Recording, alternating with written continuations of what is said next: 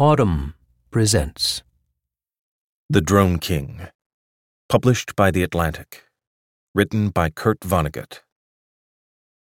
One thing about the investment counseling business the surroundings are almost always nice. Wherever my work takes me, prosperity has beat me there. Prosperity beat me to the Millennium Club by about 100 years. As I walked through the door for the first time, my cares dropped away. I felt as though I'd just finished two brandies and a good cigar. Here was peace. It was a club downtown. Six stories of snug hideaways and playthings and apartments for rich gentlemen. It overlooked a park. The foyer was guarded by an elegant old man behind a rosewood desk. I gave him my card. Mr. Quick, Mr. Sheldon Quick, I said. He asked me to come over. He examined the card for a long time. Yes, he said at last. Mr. Quick is expecting you. You'll find him in the small library, second door on the left by the grandfather clock. Thank you, I said, and I started past him. He caught my sleeve. Sir. Yes, I said. You aren't wearing a boutonniere, are you? No, I said guiltily. Should I be? If you were, he said, I'd have to ask you to check it. No women or flowers allowed past the front desk. I paused by the door of the small library. Say, I said, you know this clock has stopped? Mr. Quick stopped it the night Calvin Coolidge died, he said. I blushed. Sorry, I said. We all are, he said. But what can anyone do? Sheldon Quick was alone in the small library. We were meeting for the first time. He was about fifty, very tall and handsome in a lazy, ornamental way. His hair was golden, his eyes blue, and he stroked his mustache with his little finger as he shook my hand. You come highly recommended, he said. Thank you, sir, I said. He brought his finger away from his mustache and I saw that his upper lip was swollen on one side, as fat as a ping pong ball. He touched the swelling. A bee, he said. It must be very painful, I said. It is, he said. I won't deceive you about that. He smiled sourly. Don't let anybody tell you this isn't a woman's world.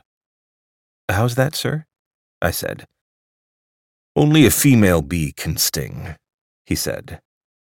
Oh, I said. I didn't know that about bees. You knew that about females, didn't you? he said. He closed one eye, and, with his face already lopsided from the bee sting, he looked crazy as a bedbug. Law of life, he said sharply. If you get yellow fever, you'll have the female mosquito to thank. If a black widow spider does you in, my boy, again, cherchez la femme. Huh, I said. I'll be darned. A sweet, doddering old waiter came in with coffee and cigars on a silver tray. Is there anything else you wants, Mr. Quick? he said. Anything else I wants? said Quick. He rolled his eyes unhappily. Wealth, George? Power? Instant success? The waiter shrugged and seemed close to tears. Mr. Quick, sir, We's gonna miss you, sir, he said. Quick threw back his head and tried to laugh heartily. It was a horrible laugh, full of fear and peevishness. Why must everybody act as though resigning from the Millennium Club was the same thing as death? he said. Don't depress me, man. Wish me luck. Oh, I do, I do, sir, said the waiter. I'll have plenty of expert help on the outside, said Quick. He nodded at me. He'll be handling the financial end, while I take care of research and production. The waiter looked at me miserably. It ain't gonna be the same round here without Mr. Quick, he said. I'll come to work in the morning, and I'll look in the barber shop, and I'll look in the bar, and I'll look in the shower room, and I'll look up on the roof where the beehives is. His eyes widened as though he were telling a ghost story. And Mr. Quick, he won't be none them places. and when I gets ready to go home at night, said the waiter, I'll look in the periodical room, and Mr. Quick, he won't be in there sipping his brandy, just a underlining and underlining and underlining. Underlining? I said. Important things in the magazines, said the waiter respectfully. I reckon in the past 25 years I done throwed out tons of magazines Mr. Quick done underlined. Every word seemed to snap a vertebra in Sheldon Quick's back. When the waiter left, Quick lay down on the couch. He murmured something, and his voice was like wind in the treetops. Beg your pardon? I said, leaning close to him. You're in the stock and bond business? he said. I sell advice on them, I said. I want you to sell some stock for me, he said. I'll be glad to look at your portfolio and give you my recommendations as to what to hold and what to sell, I said. He waved his hand feebly. You miss my meaning, he said. I want you to sell stock in a new company of mine. That's the way new companies raise money, isn't it? Sell stock? Yes, sir, I said. But that's way out of my line. First of all, you'll need a lawyer. Again, he said something I missed. Are you sick, sir? I said. He sat up, blinking blindly. I wish he hadn't said all those things, he said. The agreement was that nobody was going to say goodbye. Someday soon, nobody knows when, I'm simply going to walk out, as though for a breath of fresh air, and I won't come back. The next thing they hear from me will be a letter, telling them where to send my things. Um, I said. He looked around the room wistfully. Well, I'm neither the first nor the last to go out into the world, to recoup my fortunes, to return. Something happened to your fortunes, sir, I said uneasily. The money my father left to me is at an end, he said. I've seen the end coming for some time. He curled his swollen lip, baring a long, white, wet fang. I'm not unprepared. I've been planning this business for more than a year.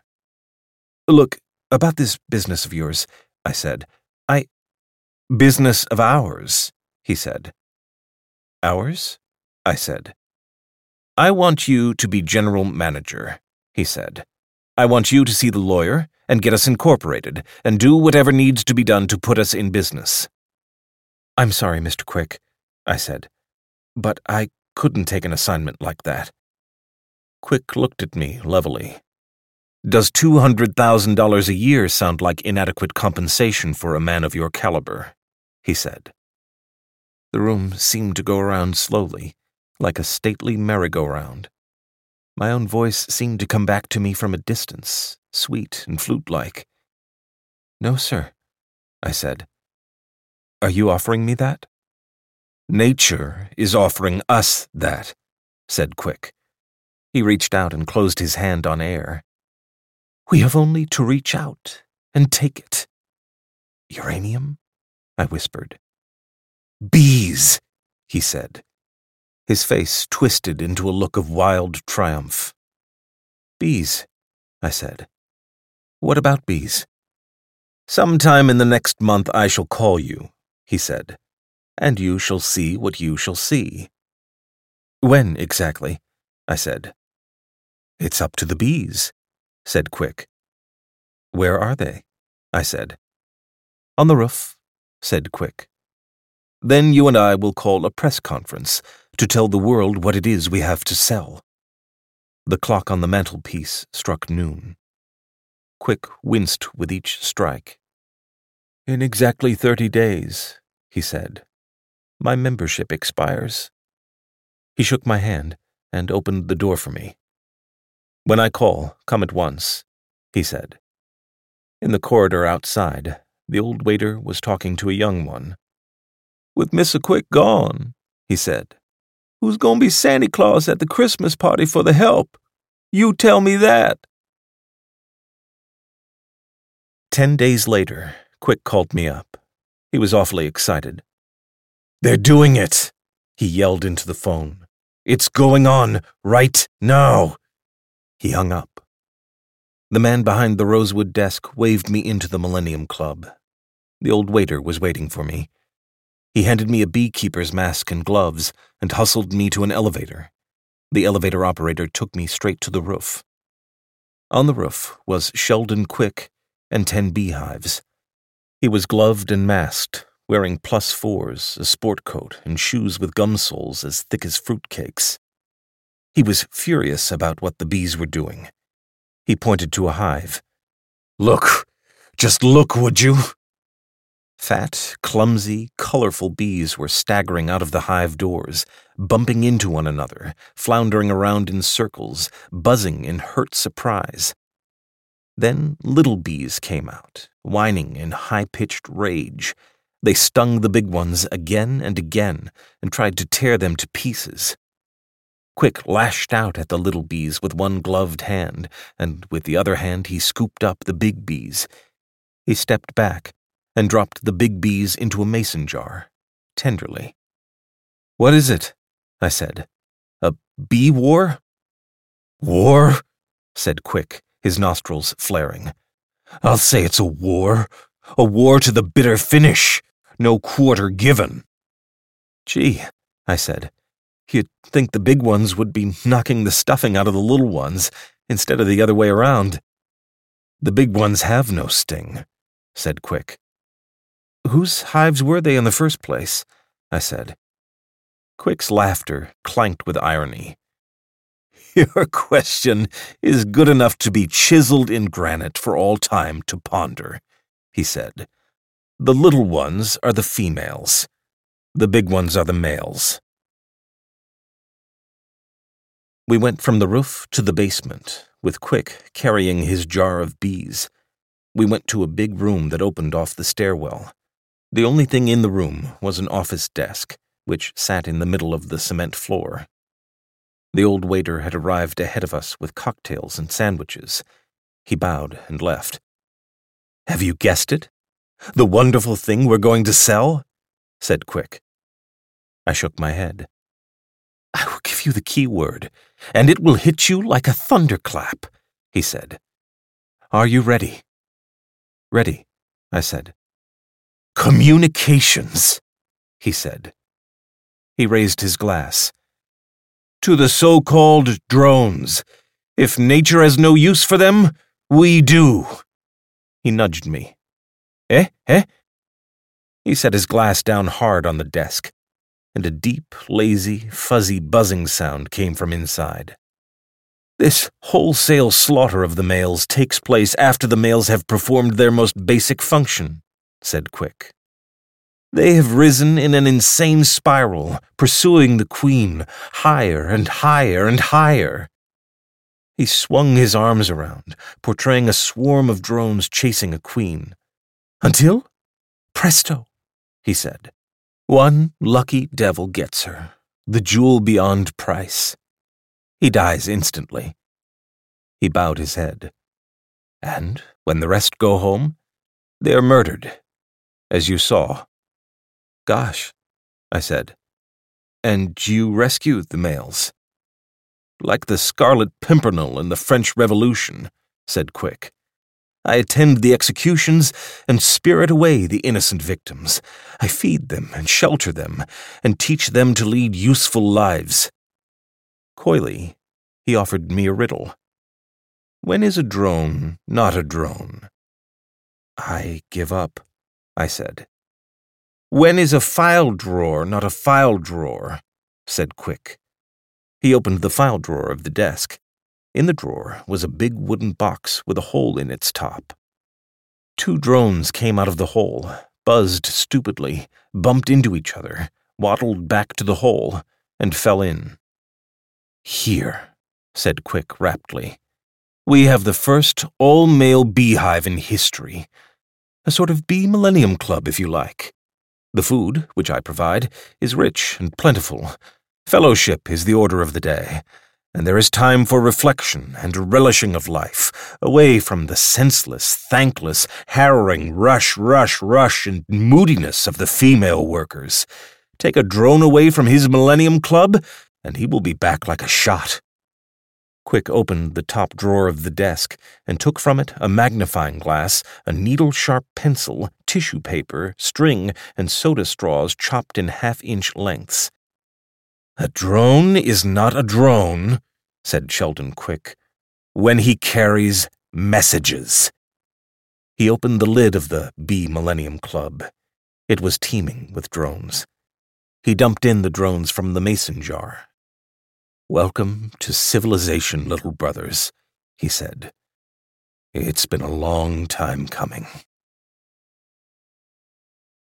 For the sake of drama, Quick called down to me as he climbed the basement stairs. You will be the president of a motor car company, and I will be the president of a taxicab company. I am about to order a new fleet. Anything you say, I said from my post by the desk. Gaily, Quick waved a drone over his head, holding it firmly between his thumb and forefinger. The drone buzzed in alarm. Quick had kidnapped it from the file drawer. He disappeared from sight, going to the top of the stairs. I heard him talking reassuringly to the drone. A moment later, the drone plummeted down the stairwell, pulled up inches from the floor, and blundered across the room to the desktop. There was a piece of soda straw tied under his belly. The drone rested, then started groggily for the open file drawer. Grab him, yelled Quick. Get the message. I chased the drone around the desktop with my hands cupped, but I didn't have the nerve to grab him. Quick had to come down the stairs to do the job. He handed me the straw with the message in it. The drone, with a buzz of joy, dived into his club. There was a murmur of welcome inside. The message was on a scrap of tissue paper. The writing was so tiny, I needed the magnifying glass to make it out. Quote price on 400 taxis, it said. Reply by B Gram, Quick Taxi Corporation. See? said Quick. You would have bees from my club, and I would have bees from yours. And a penny's worth of honey would keep one of our little messengers operating for a year. Don't they make their own honey? I said bleakly. It was just something to say, something to cover up my feelings. I felt awful. Quick was so happy about the drone business, was staking so much on it, and it seemed to be up to me to tell him what a fat headed enterprise it was. Only the female workers make honey, said Quick. Oh, I said. Huh. I guess that's why the female workers knock off the males, eh? The males are nothing but a drain on the community. The color left Quick's fine face. What's so wonderful about making honey? he said. Can you make honey? Nope, I said. He was excited, upset. Is that any reason to condemn you to death? he said. Nope. Heck no, I said. Quick gathered up my lapel in his fist. Consider the philosophical and moral implications of what you've just seen, he said intensely. Bees are just the beginning. Yes, sir, I said, smiling and sweating. His eyes narrowed. The female praying mantis eats the male as you or I would eat a stalk of celery, he said.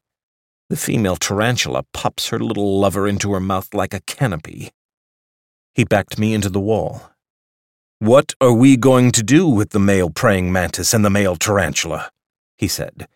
He stabbed my chest with his finger. We're going to teach them to carry interoffice memos, to carry orders from foxhole to foxhole on the front lines. Quick let go of my lapel and looked at me disappointedly. My God, man, he said irritably. You stand there with fishy eyes and a slack jaw, and I've just showed you the greatest thing in humanitarianism since the New Testament. Yes, sir, I said. But the greatest advance in communications since the invention of wireless telegraphy, he said. Yup. Yes, sir, I said. I sighed and squared my shoulders. If you'd discovered this before somebody else had discovered wireless telegraphy, I said, maybe you'd have something. But, good gosh, what person in this day and age is going to want to write eensy teensy messages on tissue paper and send them by bee. He leaned against the desk, closed his eyes, and nodded to himself. I should have expected it, he said. The chorus of no, no, no, it can't be done. Every innovator has faced that. Yes, sir, I guess that's so, I said. But sometimes the chorus is right. I mean, good gosh, what you've got here is competitive with carrier pigeons. His eyes lit up. Aha, he said. And look how wide open you have to leave a window for carrier pigeons. He waggled his finger at me. And tell me this can you use carrier pigeons indoors as well as outdoors? I scratched my head. Everything you say against carrier pigeons is true, I said. But who uses carrier pigeons anymore? Quick looked at me blankly. His lips moved, but no sounds came. An automobile backfired in the outside world, and fear crossed Quick's face like a cloud. I'm no genius, he said softly. I never claimed that, did I? No, sir, I said. Living quietly and decently seemed to be the best I could expect of myself with my small store of talents, said Quick. He was humble and reverent. But once in this life, as I sat in the small library where we met, I was reading Maeterlinck's The Life of the Bee, and I heard the thunderclap and saw the flash of inspiration. Um, I said. In that divine trance, he said, I bought my bees, experimented, and here we are. Yup, I said wretchedly. He raised his chin bravely. Very well, he said. I have gone this far. I will go the rest of the way. I will put my findings before the greatest jury of all, the American public, and let them decide have I got the seeds of something useful to humanity, or have I not? Quick laid his hand on my shoulder. We will call a press conference at once. Will you help? There was a lump in my throat. Yes, sir, I will, I said. Good boy, he said. You tear up tissue paper while I chop straws. For the press conference, Quick chose a sober blue suit and the air of a historian. His eyes were red, and his head ached. For three hours he had been writing tiny B-grams. The messages were a secret, known only to him and to God. The conference took place in the auditorium of the Millennium Club. Quick had splurged, using some of the little money he had left, on a buffet and cocktails for the gentlemen of the press. Five gentlemen of the press came three reporters, and two photographers. Quick had prepared for 100. The five sat in the front row, eating and drinking. Quick stood on the stage. I stood behind him, with his entire fleet of drones in a wooden box. Each drone had a message tied under his belly. By a window stood the faithful old waiter, ready to open the window at a signal from Quick. Quick had explained his experiments, his theories, and his inspiration. The time was coming when I was to open the box and release the history making cloud that would fly out the window, down three stories, through an open basement window, and into the first all male beehive in the desk. The bees themselves seemed to sense the excitement around them.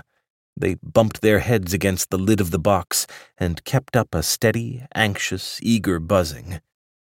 The history of man's advance, said Quick impressively, has been the history of encouraging that which is good in nature and discouraging that which is bad.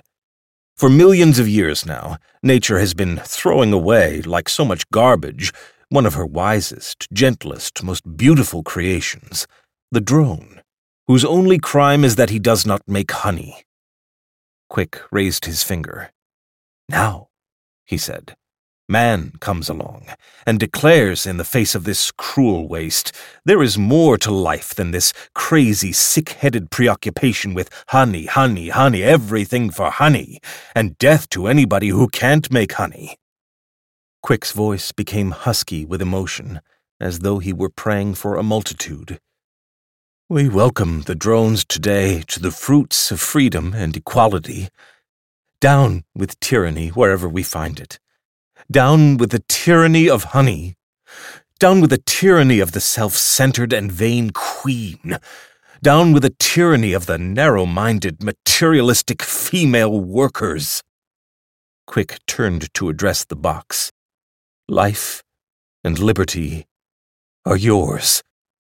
I opened the lid and dumped the box. The drones tumbled to the floor in a seething heap. And then, one by one, they took to the air, forming a ragged circle over our heads. Pursue happiness, shouted Quick. The old waiter threw open the window. The drones bungled around the room for several minutes until some found the open window. The swarm strung out in a line and went out the window over the park below. The line started down, and we cheered. And then something went wrong. The line went up again and drifted out over the park. Down! Down, boys! cried Quick. The drones seemed to be looking for something, and then they found it, not down, but up. They arose in an insane spiral, higher and higher above the park, until they were out of sight. A queen, sobbed Quick. A queen. The press conference moved into the basement with its refreshments to wait by the Bee Millennium Club. The hive in the file drawer was empty. A basement window was propped open but nothing came in except little gusts of soot. Quick was strangely at peace. The appearance of the Queen seemed to have blown every fuse in his nervous system. After an hour of waiting, he said in a distant voice to me, Go up on the roof and keep a lookout for our faithful messengers from there. I went to the roof and found the drone fleet there. They were back from the mating dragging their message cases, swaggering triumphantly toward the homes of their birth, the hives from which Quick had rescued them. The female workers came whining out to meet their brothers. In a matter of minutes, Quick's drones lay dead or dying, buzzing their last in mournful mystification. With a heart as heavy as a stone, I went back to the basement and told Quick the news. He took the news calmly. He had banked the fires of his hopes during the long wait, and now, like the gentleman he was, he let the fires die quietly. You would think, he said, that there would be one out of the many whose intellect would rise above his instincts. He stood and smiled gamely. With him, we might have sired a new and nobler race of bees. He shook hands all around. A fiasco, gentlemen, I apologize. There were tears in his eyes. Report me as a fool, if you must, he said. But report me as a fool with one of the kinder, grander dreams of our time. He bowed and left, climbing the stairs alone. The newspaperman and the old waiter left soon after, and I was alone. Footsteps passed the open window, and I saw Quick's feet go by. He had picked the moment in which to leave the Millennium Club, probably never to return. I closed the window and drank to the health of Sheldon Quick, to the memory of his drones. There was a gentle bumping sound against the window. I opened the window and let in a single drone. He was horribly maimed, with wings torn, legs gone. He flew to the file drawer, crawled to the hole in the Bee Millennium Club, and fell in. There was a weak buzz inside, the buzz of a soul fulfilled. He was dead. I took his message and read the words Quick had written over and over again for all his bees to carry. What, Quick had written, hath God wrought? If you enjoyed this production, Find the best long form articles read aloud in the Audm app, available now for iPhone.